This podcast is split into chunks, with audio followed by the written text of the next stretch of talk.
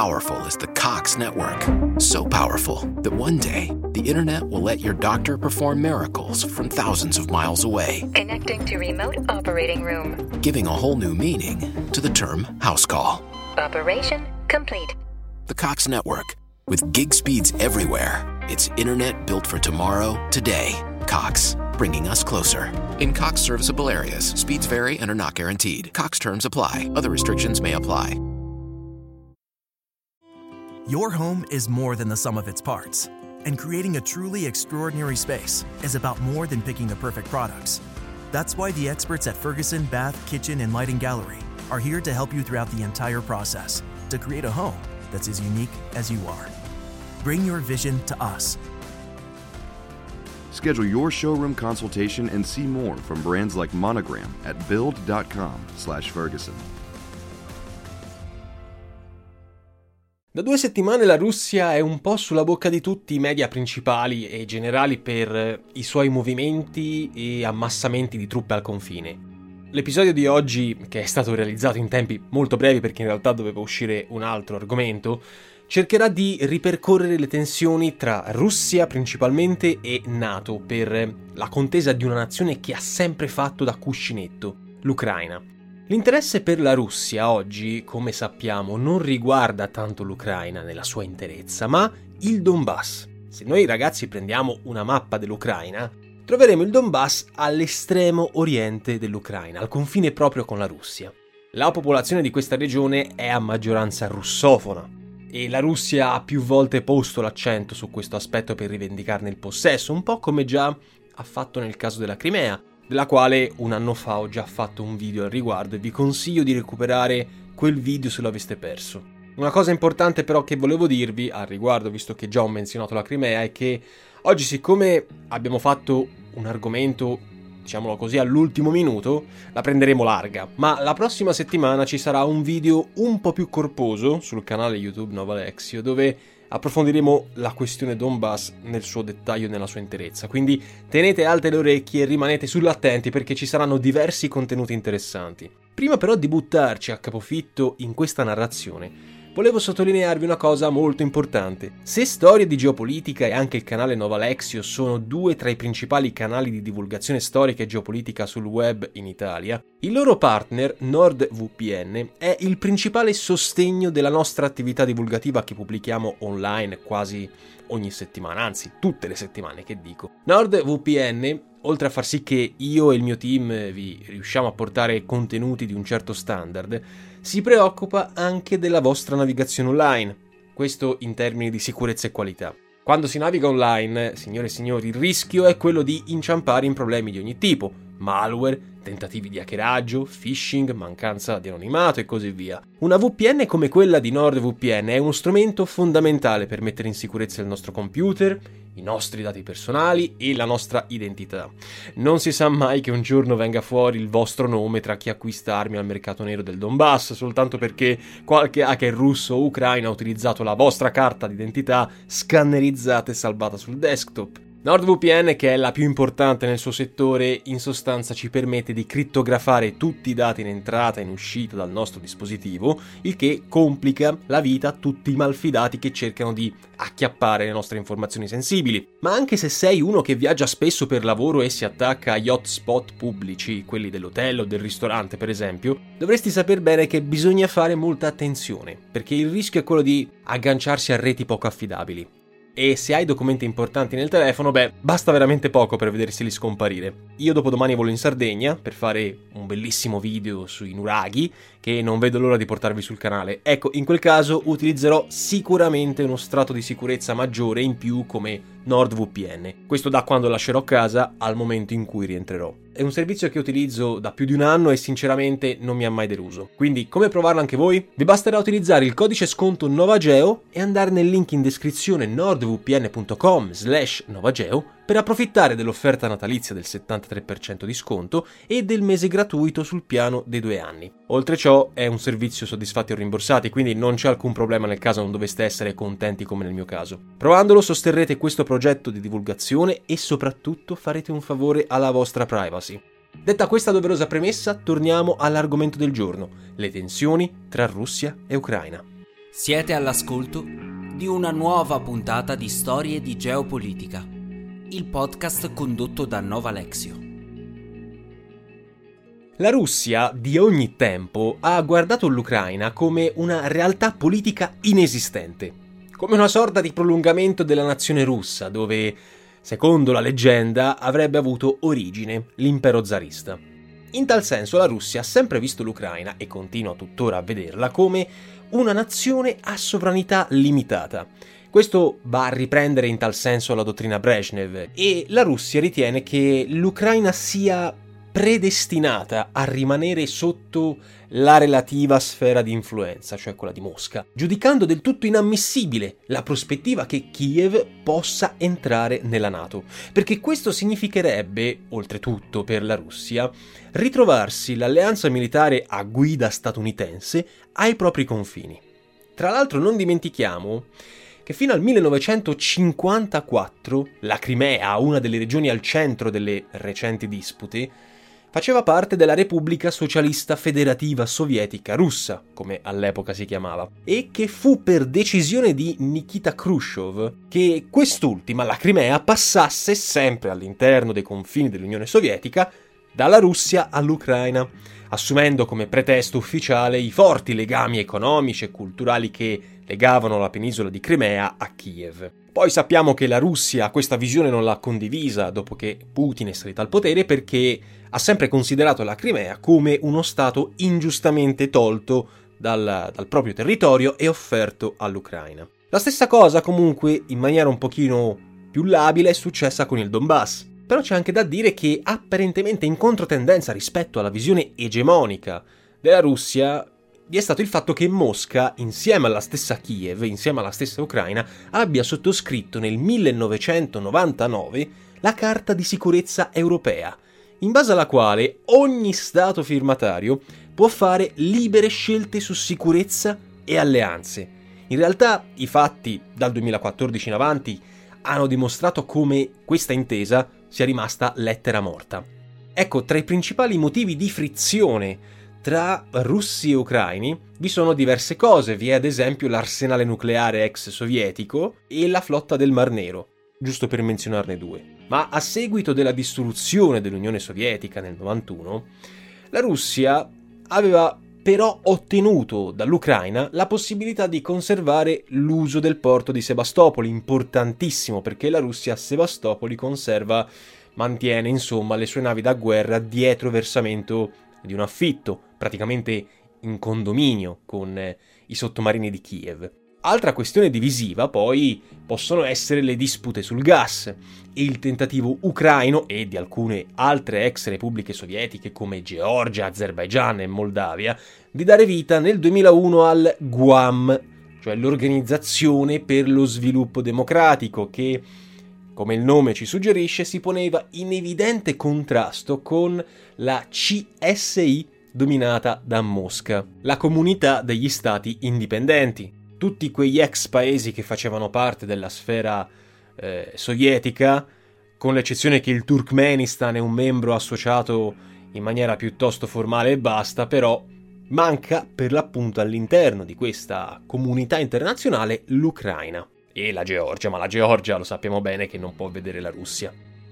Inoltre la cosa che fa arrabbiare Mosca relativamente all'Ucraina è che se fino al 2004 il Cremlino aveva sempre potuto contare su governi ucraini amici, tra virgolette parlando, in pratica i candidati sponsorizzati dai russi avevano sempre vinto le elezioni presidenziali. Quell'anno, con la cosiddetta contestata, controversa rivoluzione arancione, poi qui il termine rivoluzione possiamo anche cercare di capire quanto sia effettivamente una rivoluzione o meno, ad ogni modo, quell'anno a prevalere dal 2004 in poi fu il filo occidentale Viktor Yushchenko, che sconfisse il filo russo Viktor Yanukovych, nome che sicuramente vi risuonerà molto bene, ne, ne, specialmente nel caso della Crimea. L'Ucraina manifestava con questo nuovo corso, il mettere un filo occidentale, un progressivo avvicinamento alla Nato, visto eh, per il Cremlino come fumo negli occhi. Eh, L'Ucraina con eh, Yushchenko prese parte in cooperazione col Patto Atlantico alle missioni di pace in Iraq, Afghanistan e Kosovo, anche questa cosa non eh, venne digerita bene dal Cremlino. Nel 2010 poi ci fu un rovesciamento politico, neanche sei anni più tardi, perché Yanukovych vinse le elezioni e i politici più vicini a Mosca tornarono alla guida dell'Ucraina, il che rassicurò il Cremlino. Ecco, il nuovo presidente, Yanukovych, revocò la decisione del suo predecessore Yushchenko, filo occidentale vi ricordo, di annullare il tradizionale affitto del porto di Sebastopoli alla Marina russa, che secondo Yushchenko, il predecessore, in teoria doveva eh, sgomberare il porto nel giro di pochi anni. Mosca non era contenta perché significava perdere sfera di influenza nel, ba- nel, scusate, nel Mar Nero. In base però a questa nuova direttiva, Mosca riuscì a potenziare la sua presenza militare nell'area invece che smantellarla. Venne, vennero aggiunti più di 25.000 uomini e in cambio di una concessione rinnovata fino al 2042, in cambio del solito affitto e di tariffe agevolate per forniture di gas russo, Mosca riuscì comunque a mantenere salda la presa sul porto. La decisione avviata e poi imbastita da Yanukovych fu molto contestata in Ucraina, fu tacciata come incostituzionale quantomeno dalle opposizioni, se non altro perché apriva le porte a una presenza permanente di forze militari straniere sul territorio nazionale, vietata essenzialmente dalla Carta fondamentale. Le proteste dilagarono, il nazionalismo cominciò anche a fomentarsi all'interno dell'Ucraina, questo portò poi all'arresto di Yulia Timoshenko, principale oppositrice del nuovo governo, il quale governo era fermamente deciso a rafforzare i legami con Mosca. Coerente con questa linea politica, Yanukovych, il filo russo, bloccò la firma di nuovi accordi economici con l'Unione Europea, forse anche pressato da Mosca che aveva minacciato ritorsioni, come ad esempio restrizioni nei confronti dei rapporti commerciali. Tutta questa serie di fatti diede nuovi argomenti ai gruppi contrari al presidente Yanukovych, gruppi che poi confluirono nel cosiddetto movimento Euromaidan, che, del quale insomma parleremo decisamente più nel dettaglio nel video con tutte le sue controversie che sono emerse. Oggi per favore non ne parliamo perché non è eh, il momento né il luogo. Il movimento Euromaidan portò nel 2014 alla decisione del Parlamento di destituire Yanukovych. E qui poi su, viene fuori appunto tutta la storia secondo cui l'Occidente ha messo lo zampino per togliere di mezzo Yanukovych. La sua destituzione ripristinò la Costituzione del 2004, varata all'epoca della, tra virgolette, rivoluzione arancione. Il voto del Parlamento fu però contestato da Yanukovych, al quale rimasero fedeli alcune regioni orientali e meridionali del paese, anzitutto la Crimea, ma anche quella di Lugansk e Donetsk. A partire dal mese di febbraio 2014 la situazione cominciò un po' a movimentarsi, perché la prima a essere interessata fu la Crimea, quando le forze speciali russe occuparono i punti chiave di accesso per la penisola, di fatto chiudendo ogni collegamento tra la zona, che era la Crimea, e il resto dell'Ucraina.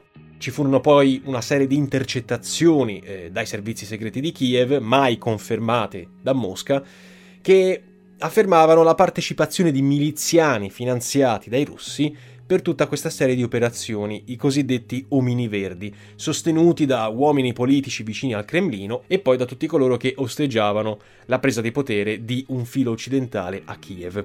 Per giustificare l'intervento russo in Crimea e poi più tardi in Donbass, il rappresentante di Mosca all'ONU, Vitaly Churkin, esibì una lettera del 1 marzo 2014. Con questa lettera il presidente Yanukovych chiedeva al suo collega russo Vladimir Putin di intervenire militarmente in Ucraina per restaurare ordine, pace e sicurezza. Intervento prontamente autorizzato dal Parlamento di Mosca e quindi ecco qui. L'operazione militare nella penisola, chiamata significativamente ritorno in Crimea, fu seguita pochi giorni dopo da un referendum che per i media occidentali fu cosa molto controversa, con il quale però la popolazione della Crimea si espresse in schiacciante maggioranza per l'autodeterminazione della Crimea e poi per l'unione alla Russia. I voti a favore furono oltre il 95%, ma la situazione non è finita, perché i venti secessionisti contagiarono ad aprile dello stesso anno 2014 anche la regione più orientale dell'Ucraina, quella del Donbass, dando vita a una guerra tra separatisti, chiaramente filorussi, comunque che volevano eh, il ritorno eh, nei territori russi, e forze governative del governo ucraino. Queste ultime furono sconfitte a settembre, grazie all'intervento dei russi, ancora una volta che avevano sconfinato nel paese vicino. Per effetto di ciò, nel Donbass si diede vita a una serie di governi fantoccio vicini a Mosca, che ancora oggi non sono riconosciuti da Kiev. Sto parlando delle due autoproclamate repubbliche popolari di Donetsk e Lugansk, le due principali città, che poi, tra l'altro, nel 2014 tentarono di formare la Novorossia, come effettivamente i russi chiamano l'Ucraina, la, lo Stato federale della Nuova Russia. Gli ucraini accusarono i russi di aver fomentato queste rivolte e i russi invece da parte loro accusarono gli ucraini di aver ostacolato in qualsiasi maniera con l'appoggio di Washington, con eh, eh, l'utilizzo poco chiaro di frange nazionaliste, il tentativo di annessione o comunque di ripresa dei territori. Your home is more than the sum of its parts, and creating a truly extraordinary space is about more than picking the perfect products. That's why the experts at Ferguson Bath, Kitchen, and Lighting Gallery are here to help you throughout the entire process to create a home that's as unique as you are. Bring your vision to us. Schedule your showroom consultation and see more from brands like Monogram at build.com/ferguson. With a Planet Fitness Black Card, you don't just get a great workout, you get a great perk out because your membership is packed with perks. For $1 down and $24.99 a month, you'll get perks like access to any of our 2,400 clean and spacious locations. Bring a friend anytime and both work out with tons of equipment that'll give you that big fitness energy. Relax in the Black Card spa and more. Work out and perk out with the PF Black Card. Join for just $1 down and $24.99 a month. Sign up for the PF Black Card for $1 down and get all the perks. Deal ends November 22nd. See Home Club for details. Il primo ministro della Repubblica Popolare di Donetsk, in carica fino ad agosto 2014, fu un cittadino russo, Alexandr Borodai, anche se da quel momento in avanti tutte le cariche governative delle due repubbliche, Donetsk e Lugansk, furono ricoperte da cittadini ucraini. Kiev ha sempre rispedito al mittente ogni richiesta anche solo di maggiore autonomia per le due entità autoproclamate, questo perché altrimenti rischierebbe di compromettersi. L'OSCE, l'Organizzazione per la sicurezza e la cooperazione in Europa, ha inviato nel 2014 e anche successivamente uomini e armamenti in territorio, senza però riuscire a eh, sgombrare le zone del conflitto, questo per via della resistenza che è stata opposta dai russi e dalle forze a loro fedeli. La condanna dell'intervento russo è stata giudicata sia da parte delle Nazioni Unite che da ONG come Amnesty International come qualcosa di arbitrario, contrario alle norme del diritto internazionale ed è stata una cosa abbastanza unanime. Le proteste sono state poi accompagnate da sanzioni economiche contro eh, il governo di Mosca, alle quali la Russia ha replicato con misure analoghe.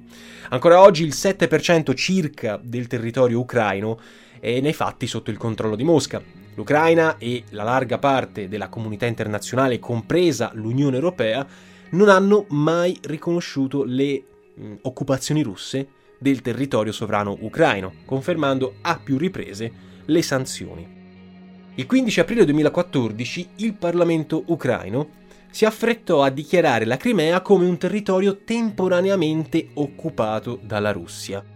Nuovi scontri poi tra Mosca e Kiev si verificarono a più riprese nel 2016, con reciproci scambi di accuse. Kiev contestava l'incremento della presenza russa lungo il confine della Crimea e del Donbass, mentre Mosca parlava di scontri a fuoco con un comando ucraino presso Armiansk, che avrebbe provocato la morte di due militari russi e diversi feriti. Come possiamo vedere si tratta in questo caso, specialmente nel Donbass, di Viene chiamata così guerra a bassa intensità. E effettivamente, se ci pensiamo bene, questo, questa è stata la strategia vincente di Mosca, cioè isolare l'Ucraina, questo stato cuscinetto vitale per l'Occidente, ma anche per la Russia stessa, dai suoi alleati occidentali, l'ha un pochino messa in scacco. Più recentemente, il 25 novembre 2018, presso lo stretto di Kerch, controllato dai russi e mh, intorno al quale hanno costruito un ponte, anzi intorno sopra il quale hanno costruito un, por- un ponte diretto eh, dalla penisola russa poi alla Crimea, alcune navi da guerra di Mosca hanno fatto fuoco contro tre navi ucraine, mentre il giorno successivo fu imposta per 30 giorni la legge marziale nelle regioni costiere interessate. Ecco una situazione molto scoppiettante che non si è mai placata e addirittura nelle ultime settimane, come ben sappiamo, la questione ucraina è tornata di estrema attualità. In occasione del meeting virtuale di pochi giorni fa tra Joe Biden e Vladimir Putin, tenutosi appunto ai primi di dicembre, il presidente statunitense ha ribadito il sostegno di Washington alla sovranità e all'integrità territoriale ucraina, avvisando la Russia che eventuali nuove iniziative militari vedranno una risposta forte degli occidentali, parlando apertamente di nuove sanzioni economiche, tra l'altro. Gli americani inoltre sono dell'opinione che un eventuale ampliamento della Nato verso l'Ucraina non potrebbe essere ostacolato essenzialmente dalla Russia. Però per parte sua Putin ha parlato di provocazioni di Kiev, dell'Unione Europea e degli statunitensi, con un riferimento del tutto particolare al Donbass, e ha smentito seccamente nuove iniziative militari, dicendo che in realtà sono soltanto delle fantasie degli occidentali. La narrazione russa è questa io ammasso le mie truppe nel mio territorio e sono liberissimo di farlo. Se io ammasso 175.000 soldati dentro i miei confini, però, certo, vicino a quelli ucraini, ma dentro i miei confini, di cosa vi lamentate? Il vertice tra i due capi di Stato in sostanza non ha risolto un bel niente, men che meno scongiurato il pericolo, che è paventato dagli occidentali, di un'invasione russa dell'Ucraina. Nel corso di questo incontro virtuale tenutosi tra Biden e gli alleati europei, Draghi compreso, non si è escluso un rafforzamento della presenza militare NATO nell'est europeo.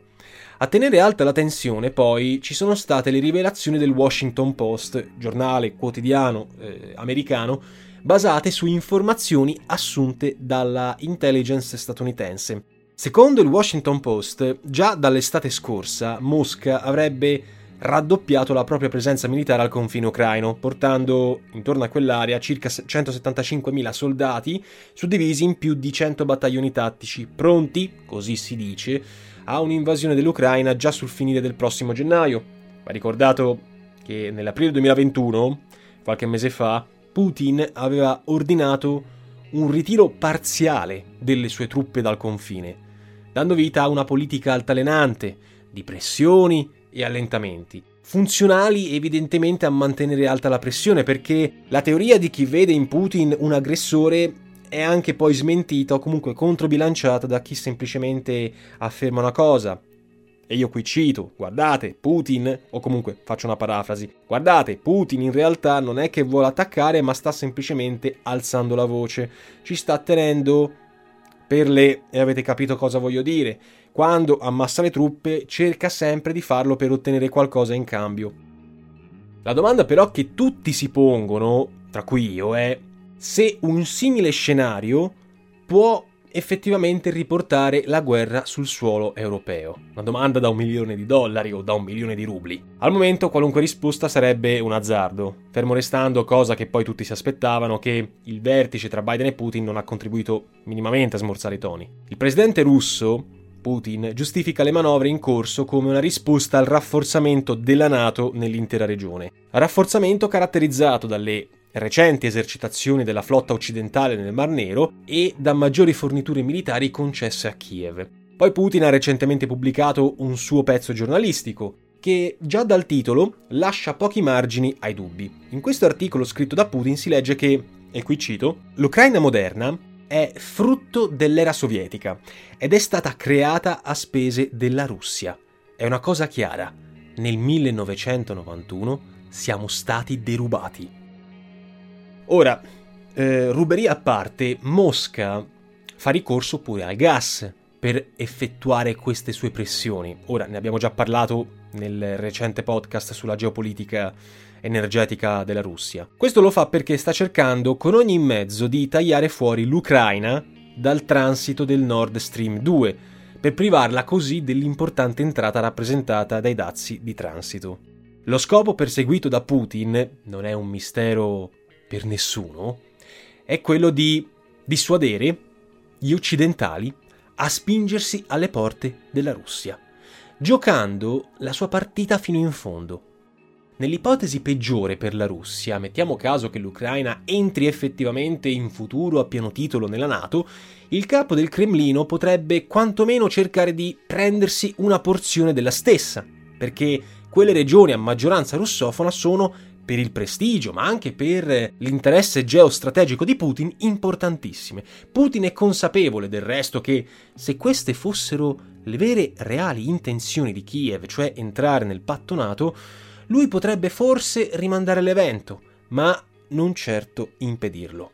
Di sicuro non milita a favore dei desideri di Mosca il nuovo corso politico dell'Ucraina, perché dall'aprile del 2019 a guidare il paese è Zelensky, uomo politico estremamente filo occidentale che si è assicurato, grazie a uno scioglimento anticipato del Parlamento, una solidissima maggioranza parlamentare, relegando all'opposizione, che è in posizione del tutto minoritaria, il blocco filorusso guidato da Viktor Medvedchuk.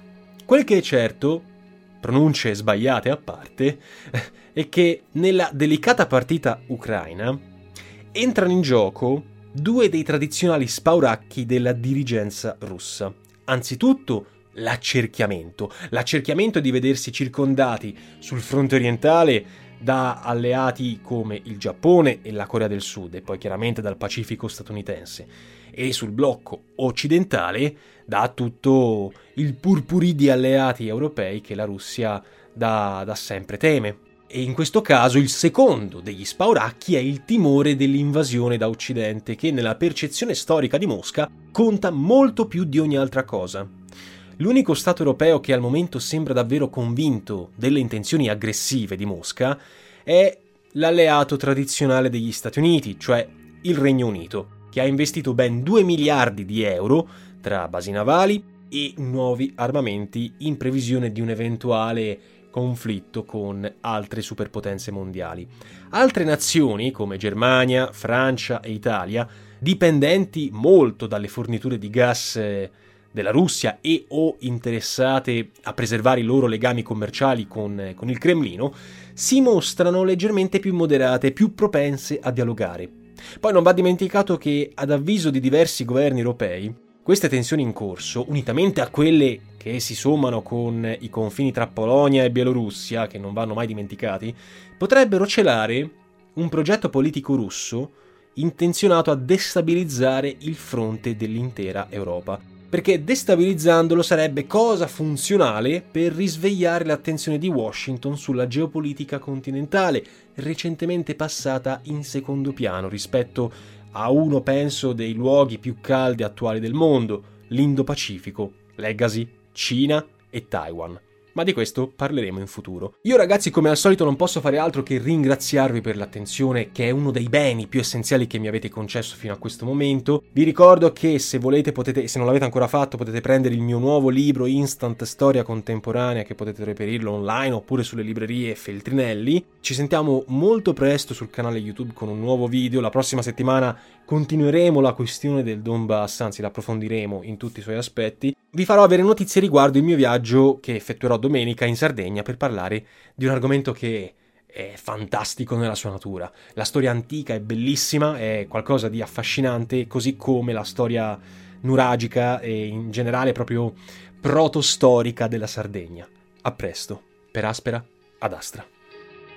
Avete appena ascoltato Storie di geopolitica. Nova Alexio e il suo podcast vi aspettano nel prossimo episodio. Per Aspera ad Astra.